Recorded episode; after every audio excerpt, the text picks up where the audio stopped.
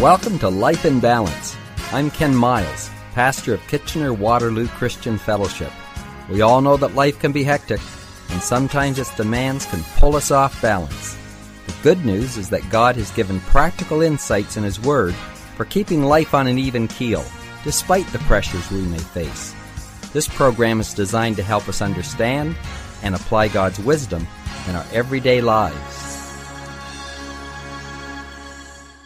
Good Monday, everyone. It's good to have you with me today. Well, we have been talking about the importance of following through. Follow through in sports is that continuous action of the club after contact is made with the ball. And we have learned it's the follow through that determines the trajectory of the ball. And so, as it is in sports, so it is in life. Our success is determined by our follow through. And Jesus taught this very much in the scripture. We've been talking about it last week. He talked about the two sons. When their father asked them to do something, the first one said no, but then he went. The other one said he would go, but then he didn't go. And Jesus said it's the one that followed through that did the will of the Father. Our problem, though, is that we have a hard time following through we can have a soft heart. We can make commitments. We can have good intentions. But if we don't follow through, it's not going to be of any benefit to us. Jesus gave a great insight in Mark chapter 14 and verse 32. It was the time when he was in Gethsemane and he was praying. And he asked his disciples to pray with him. In fact, it said to watch and pray. He went a little further, he prayed, he came back, but he found his disciples sleeping. So he roused them and he said, Listen, watch and pray lest you enter into temptation. The spirit indeed is willing, but the flesh is weak. Now, here is our problem. We have a willing spirit. We have a heart that would like to do things, but our flesh is weak. Our flesh is weak in its ability to follow through. These disciples were called to come and to pray with the Lord just before he was going to be arrested and go to the cross. He needed their prayer and support. They needed to pray for themselves because he said, Watch and pray lest you enter into temptation. But they slept. Why did they sleep? Well, the Bible says because their eyes were heavy. They were just human. It was the end of the day. They were tired. They didn't want to go to sleep but because they weren't intentional about staying awake and doing the task that the Lord had asked them to do, they fell asleep. Not just once, but three times. And the Lord keeps coming back to them and rousing them to say, listen, watch and pray. And so we shared last time that there is a need for us to watch, to be vigilant. When someone was on a watch, they were to look out and to be sure the enemy couldn't come in and attack them. And so it is as we are about the business of the Lord and doing the things that we know He wants us to do, the things that we want to do, the things that we know will bring us success. We need to watch. We need to make sure we're alert that we're not falling asleep. Jesus gave the parable of the ten virgins. Five were wise, and five were foolish. The five foolish ones, when they were waiting for the bridegroom to come, fell asleep. This whole area of sleeping, not being alert, not being aware, not being vigilant is very, very important.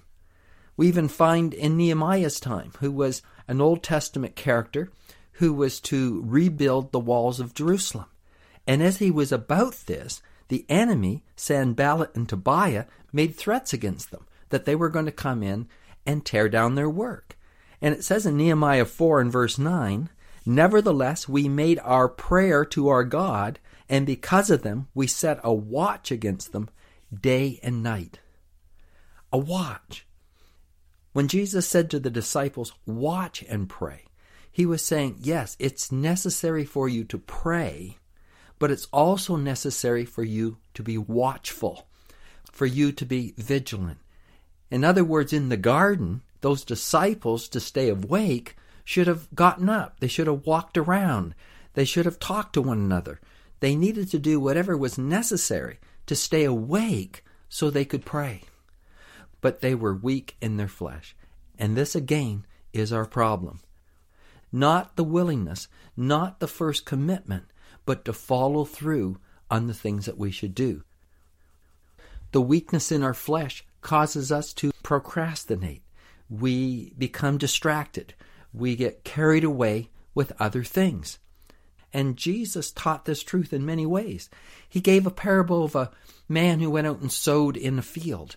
And he said, Some of the seed fell on wayside soil, some fell on stony soil, some fell on thorny soil, and some fell on good soil.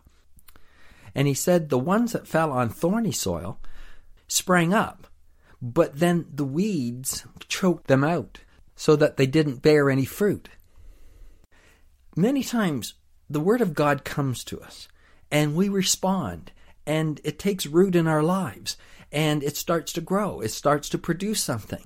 But then other things come in. The weeds. And Jesus said the weeds were the cares of life and the deceitfulness of riches. And they choke out the good seed that's growing. So we need to be vigilant.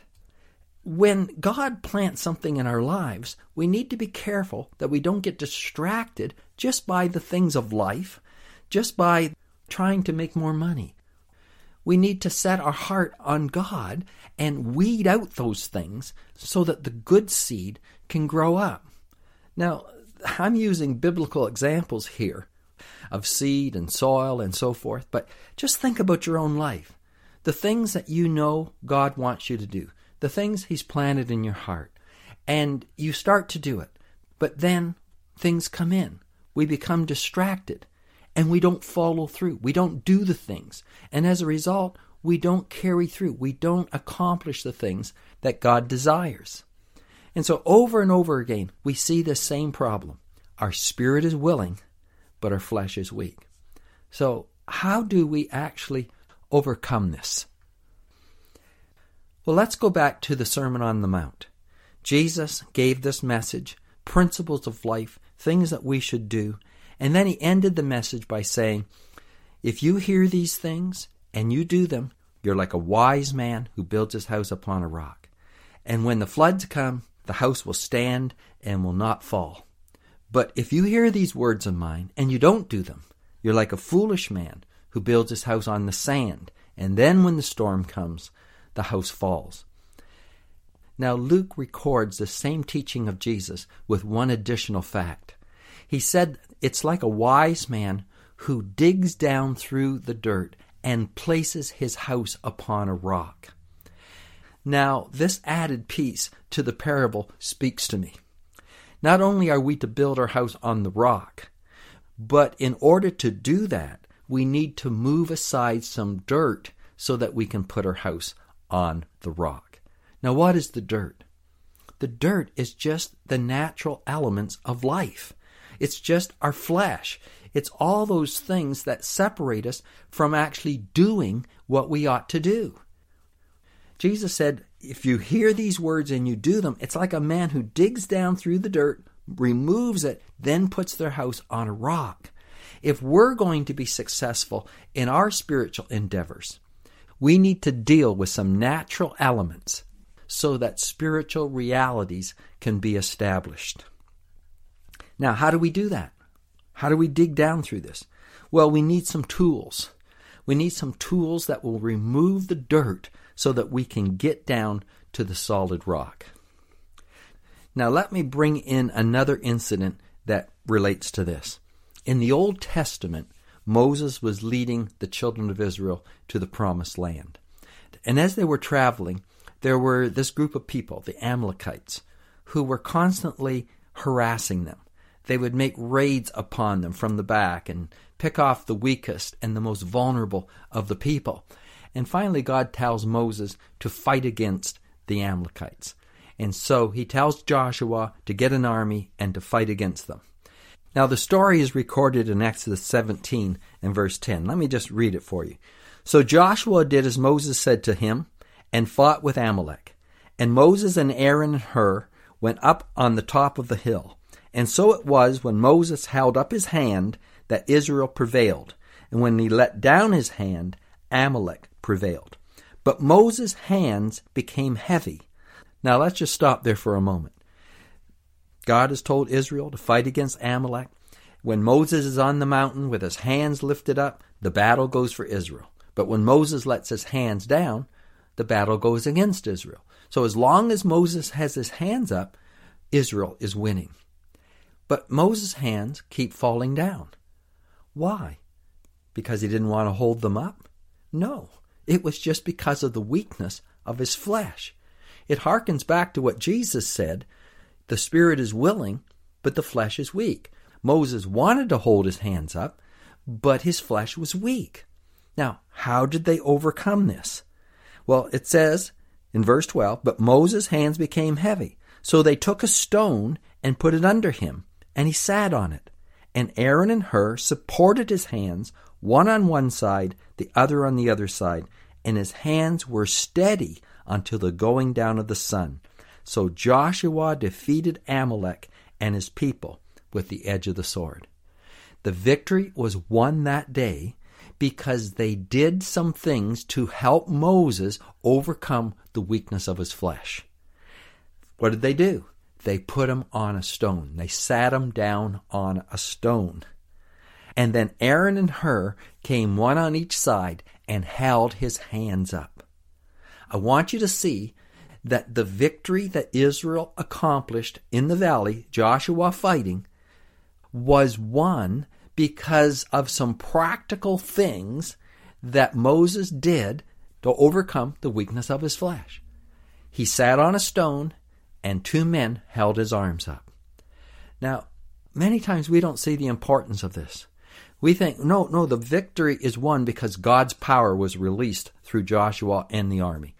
And that's true, it was. God was with Joshua. But how was that released?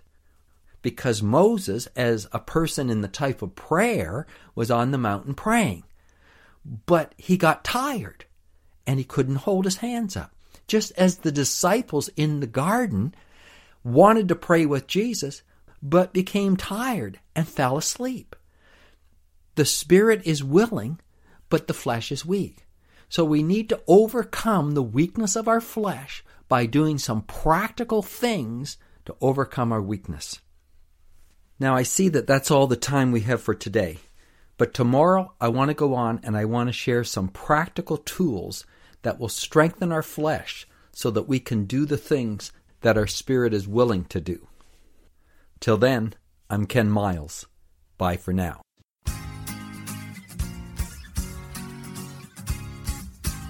Life in Balance is a ministry of KW Christian Fellowship.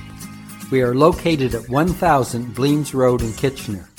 Take note that we are now meeting again in person at 9:30 and 11:30.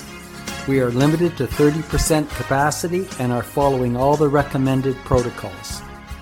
We are also continuing our online service at 10:30. Be sure to join us for one of these services. To learn more about us, check out our website at kwcf.org. Till next time, may God keep your life in balance.